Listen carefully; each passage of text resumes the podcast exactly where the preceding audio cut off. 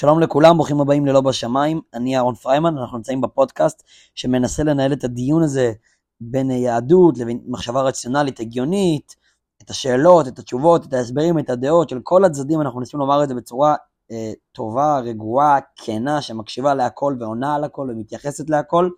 לא, אנחנו מנסים לנהל את הדיון הזה בצורה שבאמת אה, אפשרית, היכולת הזאת היא לא בשמיים, היא פשוט צריך שאנחנו נשב, נכבד את מי ששונה, נכבד את מי שלא מסכים איתנו, נשמיע לו את מה אנחנו חושבים, נשמע מה הוא חושב, והרבה מאוד דברים שחשבנו שהם בלתי פתירים או לא מובנים או אי אפשר לדבר עליהם, בעצם אפשר לדבר על הכל. אה, אנחנו בפרק הזה מדברים על כשרות. אנחנו בעצם אה, נציג שנייה את הנושא מבחינת היהדות, נציג את השאלות עליו, את הקושיות עליו, את ההסברים עליו, למה הוא נחוץ, למה הוא טוב, נדבר על זה.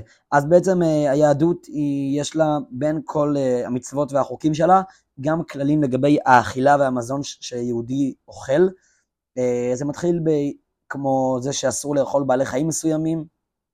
בעיקר מה שמותר ליהודי לאכול זה בהמות שמפריסות פרסה, כלומר שיש להן פרסה מסוימת, ושמעלות גרה, כלומר יש להן תהליך עיכול מסוים, אה, עופות מסוג מסוים, עופות כשרים יש, אה, לא כל עוף מותר לאכול אותו, עוף למשל מותר, יונה מותרת לאכול אותה, אבל אה, נשר למשל אסור, אריה, שהוא כמובן לא בהמה שיש לה פרסות ויש לה תהליך עיכול שמעלה גירה, שהיא מעלה את הבהמה הקלאסית, בהמה מסוימת, יש כמה סוגים, כמו למשל פרה, אחרי שהיא אוכלת את האוכל שלה היא מעלה גירה, היא בעצם מעלה את האוכל שוב אל הפה שלה, לא יוצאת אותו עוד פעם.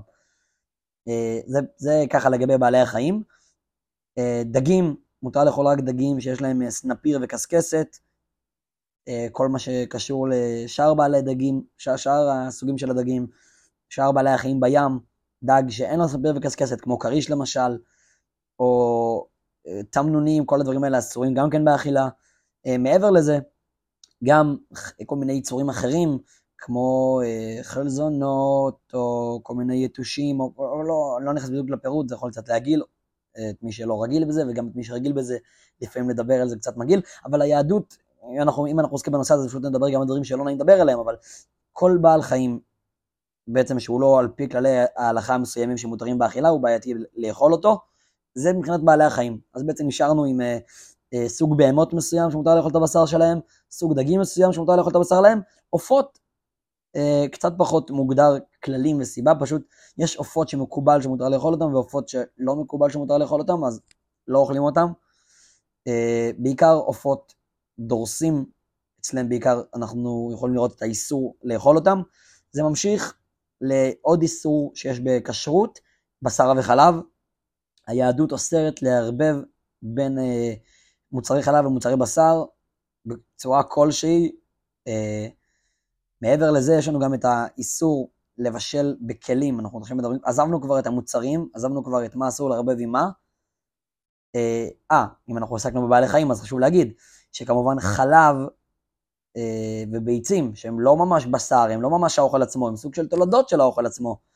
הם אה, אסורים גם כן, אם הם לא באים מבעל חיים טהור, כלומר חלב של אה, אריה, של לביאה, הוא אסור, חלב של עז הוא מותר, כי עז היא בעל חיים שמותר לאכול אותו מהתורה, ביצה של נשר אסורה באכילה, ביצה של עוף מותרת באכילה. עכשיו, הגופה, בתוך המוצרים הכשרים, יש לכם חלב של פרה, יש לכם בשר של פרה, אסור לאכול את שתיהם ביחד, אה, לבשל את שתיהם ביחד אסור, לאכול, אז מה, לא אוכלים בשר וחלב בכלל, באיזושהי צורה, אז אפשר לאכול חלב ושש, ו, ובשר, כל אחד בנפרד, ושש שעות אחרי, שש שעות, אם אוכלים חתיכת בשר, אז שש שעות אחרי אפשר לאכול חלב, ואם אוכלים חלב, אז אפשר שעה אחרי, יש כאלה שנוהגים פחות, אבל אחד המנהגים שיש הוא לחכות שעה בין חלב לבשר, אה, חוץ מזה אנחנו גם יודעים ש... עכשיו דיברנו על המוצרים ועל אופן הבישול שלהם, האם בשר וחלב ביחד או בנפרד, לאכול אותם ביחד אסור, לחכות שש שעות בין בשר לחלב. אנחנו גם יודעים שהכלים שמבשלים איתם את האוכל צריכים להיות כלים שטבלו אותם, כלומר יש איזשהו מושג ביהדות שיש מושגים של טהרה וטומאה וכלי שהיה, שייצר אותו גוי, שלא היה, לא, לא ייצר אותו בעצם מיהודי, או בכלל כל כלי חדש.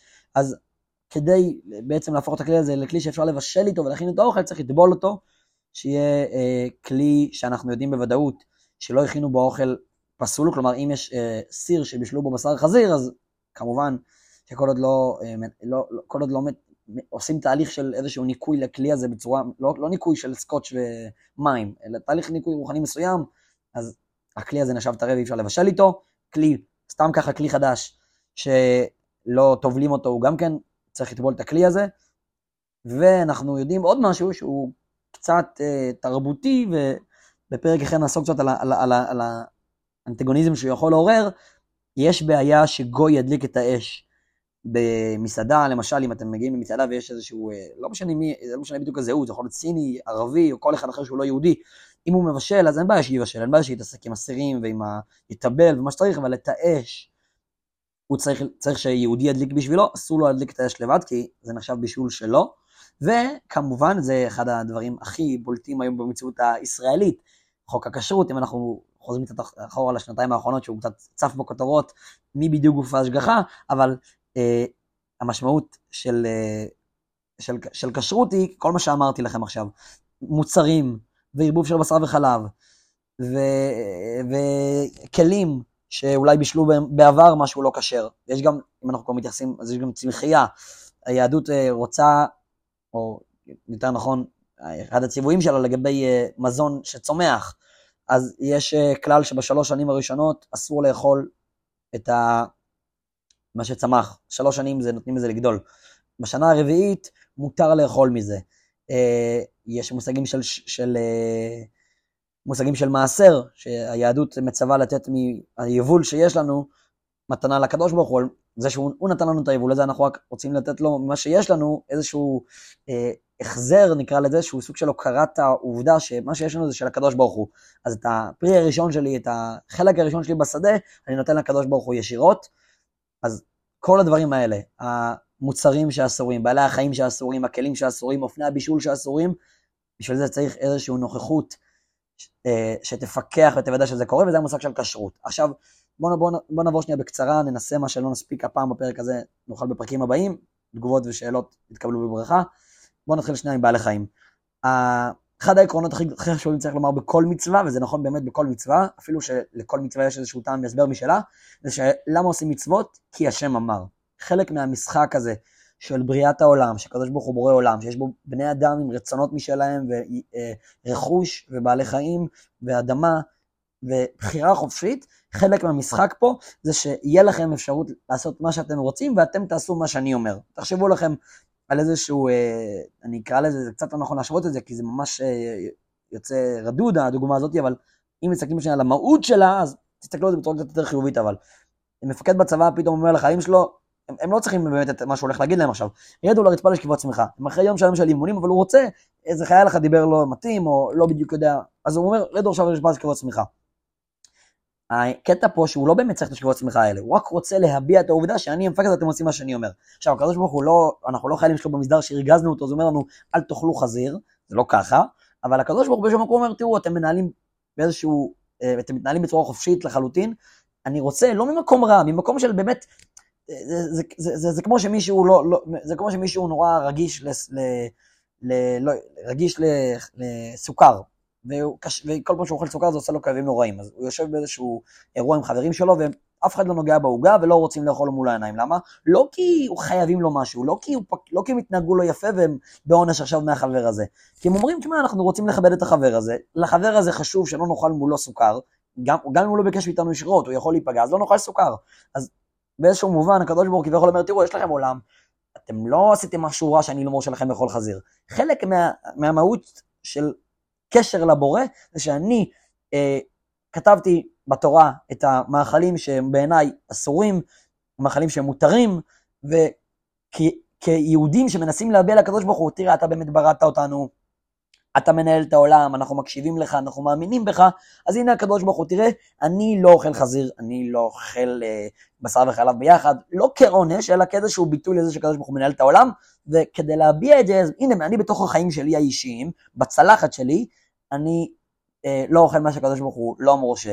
אז זה במובן המהותי. עכשיו בואו נדבר שנייה על ה... זה, זה יותר יפה כזה, מי שאוהב להתחבר לרעיון הזה שכאילו, בעצם יש כאן איזשהו קטע כזה. אנחנו בקשר עם הקדוש ברוך הוא, לקדוש ברוך הוא זה חשוב שלא נאכל, לא אוכלים. אבל בואו נדבר שנייה על קצת אה, אולי דוגמאות יותר קונקרטיות.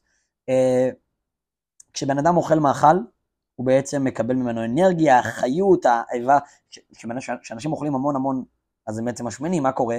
מה שהם אכלו הפך להיות חלק מהגוף שלהם, חלק מתאי הדם שלהם, חלק מהוורידים והעורקים שלהם.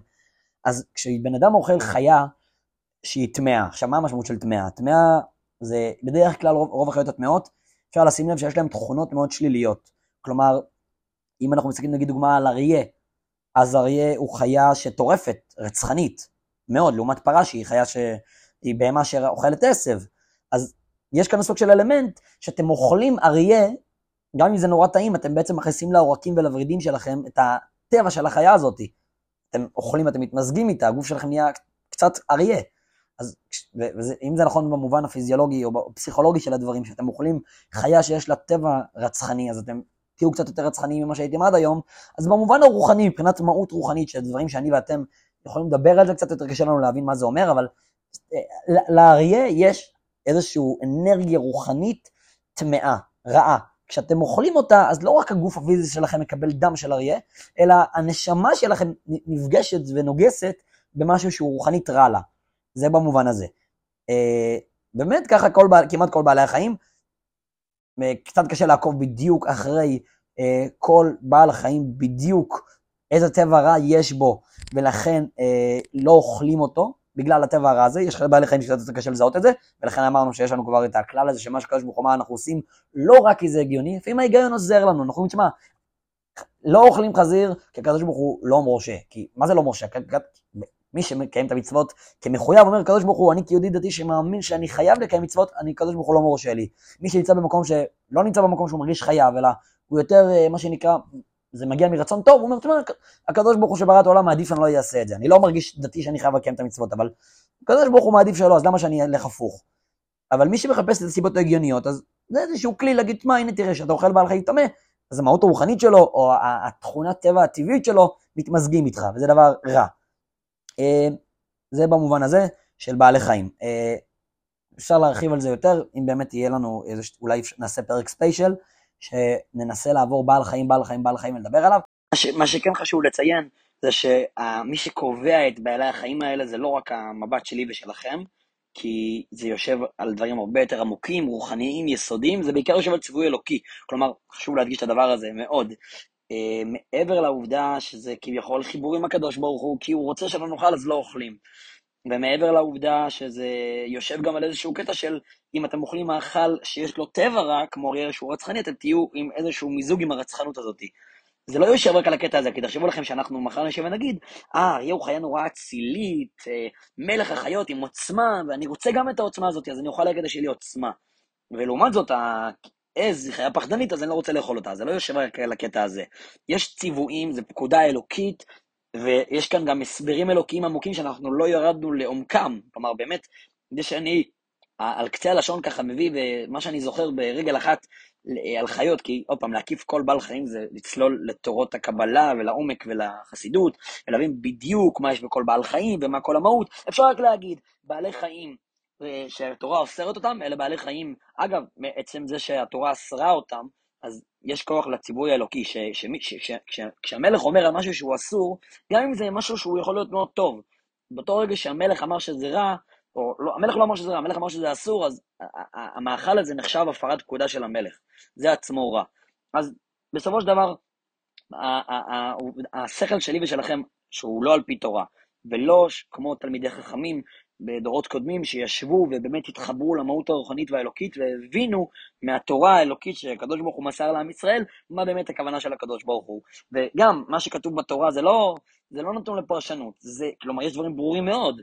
התורה עצמה, בעלי חיים שכתובים בה שאסורים במאכל, הם אסורים כי הקדוש ברוך הוא מצווה, כי אנחנו כבני אדם שרוצים להתקרב לקדוש ברוך הוא נעשה את הצעד הזה בשבילו, כי זה שהקדוש ברוך הוא אוסר את זה הופך את זה לאסור, גם אם הבעל חיים את זה עצמו הוא בסדר גמור, וגם כי יש בעל חיים שנוסף לכל זה שהקדוש ברוך הוא אוסר את זה, בעצם האיסור שלו מחמיר את העובדה שאסור לגעת בדבר הזה, כי הקדוש ברוך הוא שהוא ברור העולם לא מורשה את זה, יש, יש גם בעלי חיים שיש להם טבע ותכונות רעות שהאכילה שלהם היא מזיקה לנו ולנשמה שלנו. אה, אפשר לדבר על בשר וחלב שנייה, בשר וחלב זה בעצם אה, דווקא מגיע ממקום מאוד הומני, מאוד אה, יפה, אם אנחנו מסתכלים על זה ככה. המקור של הציווי הזה הוא להימנע מאכזריות.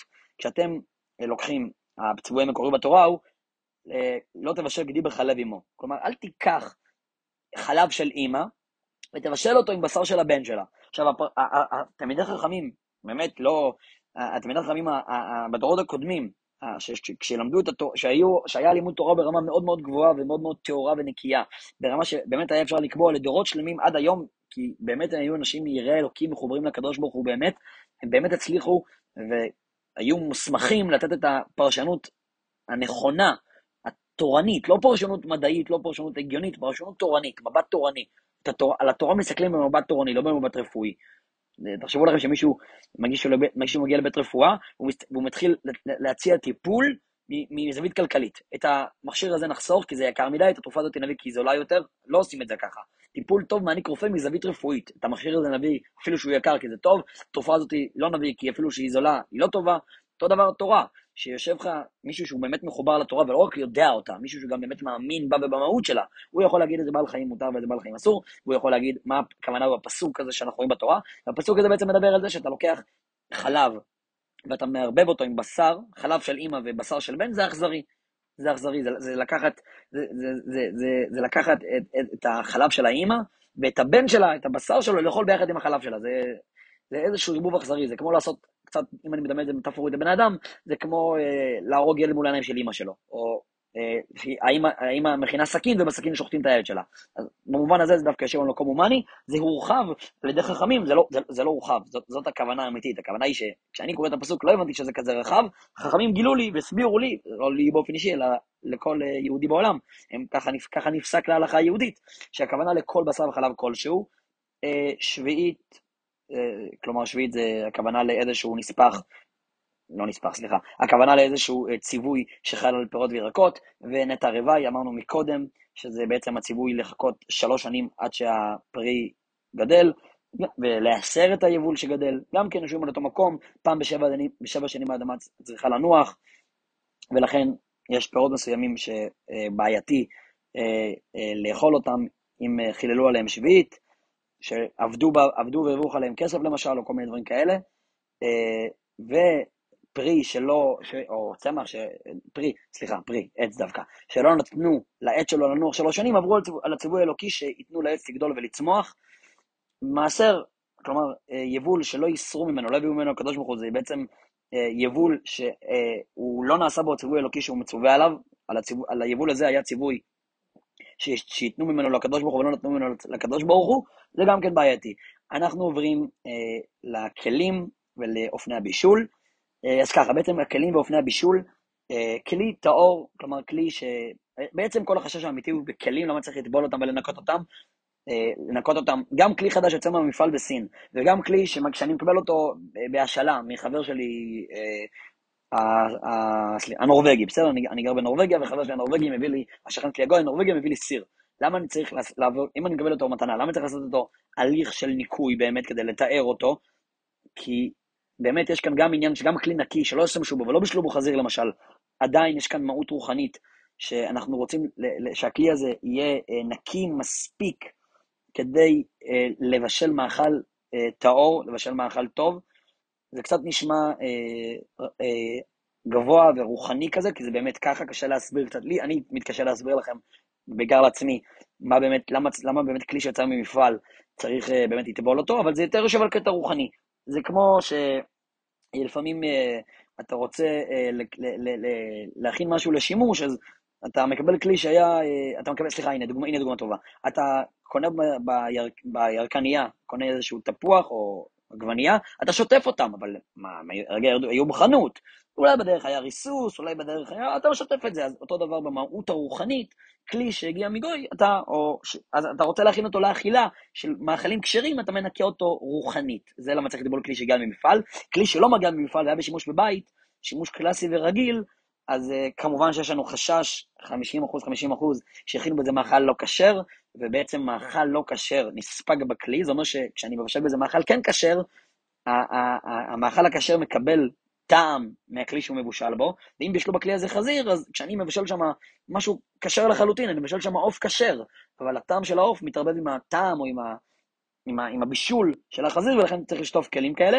למה אסור אה, בעצם אה, שגוי יבשל לנו, ידליק את האש בכל מיני מקומות שאנחנו עושים בהם בישול? אז ככה, בעצם המקור של הדבר הזה, גם כן יושב על שתי דברים, אחד מהם הוא עוד פעם רוחני ועוד פעם קצת קשה להסביר אותו, אולי באמת, אם באמת אני, יצא לי קצת להעמיק בנושא הזה באופן פרטי, אז אני אוציא פרק שאני קצת יותר מבאר על המשמעות הרוחנית של טומאה של בעלי חיים רוחנית, ושל טומאה של כלי שהגיע ממפעל של גויים, אבל גם שגוי מבשל, אז בעצם אם הוא מדליק את האש שנחשב בישול שלו, זה גם כן איזשהו אה, אלמנט של בישול של גוי, וזה ליהודי, יהודי צריך בישול שהוא יושב על אה, רמה רוחנית יותר גבוהה.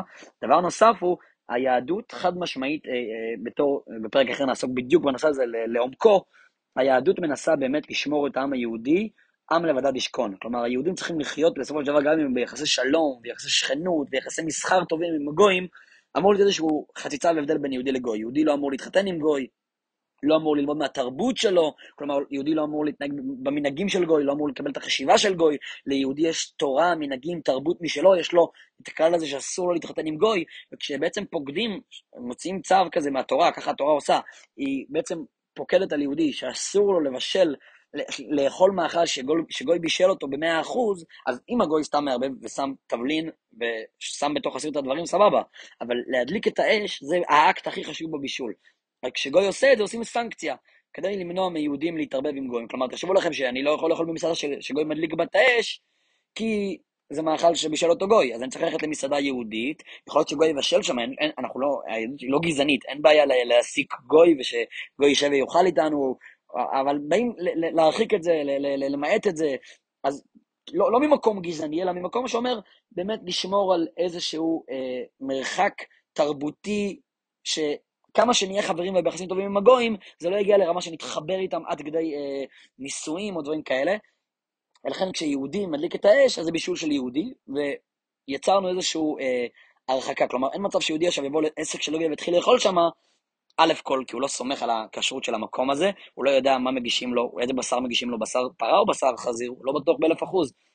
לא תמיד אפשר לסמוך ולהאמין בזה. אה, הוא לא יודע אם לא יבובו עם בשר לחלב, באיזה כלים הכינו את זה, וגם הוא לא יכול, הוא יודע שהמקום הזה מדליק גוי את האש, וגוי מדליק את האש באישור של גוי. אז גם מצד המהות הרוחנית וגם מצד הסנקציה, כדי באמת ליצור איזשהו הבדל דק בין יהודים לגויים שלא יהיו בערבוב מלא, אז יהודי לא יכול, במס... לא יכול לאכול במסעדה כזאת. עכשיו אנחנו מגיעים לאיזשהו, לנושא קצת הרבה יותר אקטואלי. אה, אם אני כבר מדבר על גוי, אז אני נזכר שגוי לא יכול אה, גם למזוג לנו יין. כלומר, יש מושג בהיסטוריה הקדומה, שלוקחים יין ובעצם קובעים שהוא לעבודה זרה. אז כשלוקחים, אה, גוי לוקח בקבוק יין ומוזג לנו אותו, אין לנו יין שהוא לא מבושל, כן? יין מבושל אז אין את החשש הזה. אבל יין שהוא לא מבושל הוא יין אותנטי ואמיתי, כשגוי מרים ושופך לנו לתוך הכוס, אין לנו ידיעה ודאית שהגוי הזה באותו רגע לא חשב בראש שהיה רוצה להביא את זה לעבודה זרה. תגידו שעבודה זרה היום לא רלוונטי, לא אקטואלי, זה לא מדויק, כי יש בעולם אה, כן קבוצות ענקיות שמאמינות בישויות אחרות חוץ מהקדוש ברוך הוא, או מספיק שאתה כופר בקדוש ברוך הוא, זה כבר עצמו סוג של עבודה זרה, אם אתה אומר שאין אלוקים, אה, ולכן אה, כשגוי מוזג יין, אז אנחנו לא יודעים על מה הוא חשב, על מה הוא כיוון, איזה בן אדם זה, האם הוא בן אדם שמאמין באלוקים או לא מאמין באלוקים, לכן את היין שלו לא נוכל לשתות, יין שהוא לא מבושל. אותו דבר גם, אה, אה, קצת יותר אפור להגדיר את זה, אבל גם יהודי שלא שומר שבת באופן גלוי מול כולם ברבים, וגם יהודי שלא מאמין לקדוש ברוך הוא בגלוי מול כולם מול רבים, יש הבדל עם היהודי לא דתי במאה אחוז, אבל הוא לא עושה צעדים נחרצים נגד הדת. כלומר, הבן אדם, לא ראית אותו מניח תפילין, אבל לא ראית אותו לא מניח תפילין. אז כשאותו בן אדם באמצע שבת עושה פעולה של חילול שבת, בפרק אחר גם נדבר על שבת, אבל... אז, אז אתה יכול להגיד שהיהודי הזה יש לו התנהגות שזהה, מצד החשש שלנו שעוברת לו מחשבות של כפירה בראש, כמו אצל גוי. ולכן כשהיהודי הזה מוזג לנו יין או מדליק לנו את האש, אנחנו באותה בעיה רוחנית, ולכן, ש, שבעצם בן אדם שכרגע מחובר לרע הרוחני, עוד פעם, כל אחד יעשה מה שהוא רוצה, אבל מבחינת, מבחינת היהדות זה מוגדר רע רוחני, מבחינתה. וכש... מתעסקים עם יין שהוא לא מבושל, או עם בישול, להדליק את האש, אז זה גם בעיה. עכשיו, הדבר הכי אקטואלי בסיפור הזה הוא, שבסופו של דבר היום כל מסעדה צריכה, בשביל להגיש אוכל ליהודים מסורתיים, כל שכן דתיים וחרדים, צריכה משגיח כשרות. עכשיו, יש גופים פרטיים יותר, שהם כאילו יותר יקרים, יותר על רמה, מהדרין, הציבור החרדי צורך אותם יותר, ויש את הרבנות. הרבנות הפכה להיות הגוף הרשמי, הגלובלי בישראל, שמעניק כשרויות לכולם, הוא גוף רשמי של המדינה. זה כמו, זה כמו שיש מוניות פרטיות ויש אוטובוס של, שהמדינה, היא זאת שמממנת את התחבורה הציבורית, היא, היא הבעלים של רכבת ישראל. אז המדינה, כמדינה יהודית, הקימה את הגוף הזה שנקרא רבנות, הוא נותן כשרות לכולם, וסך הכל הרבנות מקפידה על כל הדברים שאמרתי לכם עד עכשיו, אה, אפשר להעמיק באמת, אם יש לכם שאלות על כל מיני דברים שהרבנות דורשת, או לא רק הרבנות, או כל מיני גופי, גש... גופי כשרות דורשים, אפשר להעמיק ולהסביר מה זה הדרישות האלה, למה צריך שהאוהדים ישטפו ידיים? אז יגידו לכם שהם מפחדים מתולעים, למשל, לא הבנתם את הקשר בצורה ישירה בין נטיית ידיים לאוכל, אז הנה דוגמה, ותולעים זה גם איסור מאכל שאסור לאכול אותו, לא משנה, אבל התלונות על הרבנות הם שא' כל שתי תלונות, דבר נוסף, דבר אחד, הרבנות כאיזשהו אה, גוף, הרי כשאני מכין אוכל במסעדה, יש לי את העלות של המוצרים, את העלות של העובד, ואז אני גם צריך לשלם את העלות של המשגיח כשרות, אז זה מייקר, זה מעלה את יוקר המחיה של המוצרים בסופר שצריך להביא להם משגיח כשרות למפעל, ושל האוכל במסעדות, ושל הפלאפליות ובתי קפה.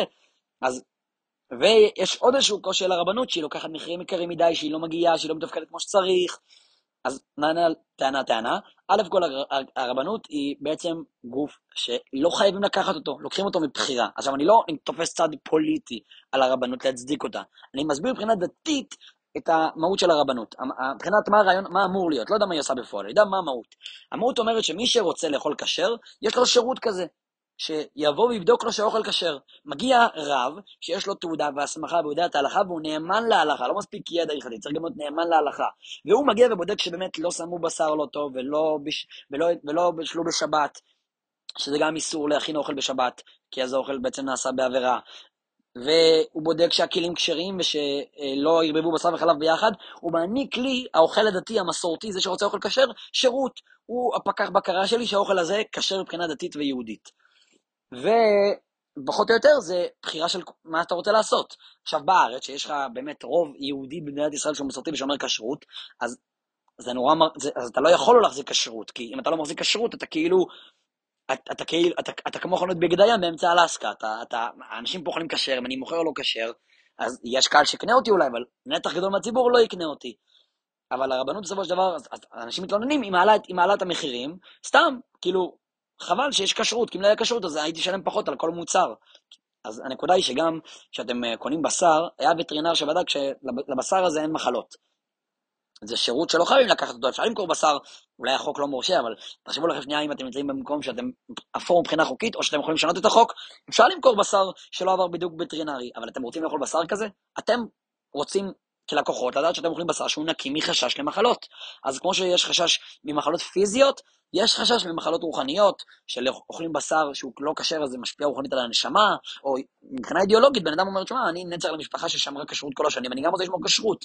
אז בעצם המשגר כשרות לא שונה מווטרינר שבודק את הבשר, ככה גם המשגר כשרות, בודק את הבשר, בדיוק באותו תפקיד, בדיוק באותו משבצת. מי שרוצה, יכול, מי שלא רוצה, אף מסעדה לא חייבת לקחת את העסק, את ה, לעסק שלה את הכשרות, כמו שאף מסעדה לא יכולה להחליט שהיא בצורה פיראטית לא לוקחת לעצמה וטרינר. זו בחירה שלה. התפקוד של הרבנות עכשיו הוא לא קשור לדת בצורה ישירה. כלומר, זה ש... תחשבו לכם, יש רופא אחד, שבמקום לטפל במרפאת שיניים שלו, הוא כל הזמן יושן. מגיע למישהו למטופל, הוא יושב על כיסא מתחיל לישון. ואז אני אומר, כל עולם הרפואה הוא בעצם עולם של אה, בטלת זמן, ושלוקחים כסף מאנשים ולא באמת עושים את העבודה, ואני יוצא מפה אחרי שעה שאני יושב על הכיסא של הרופא שיניים, והוא לא טיפל בי, הוא כל הזמן ישן.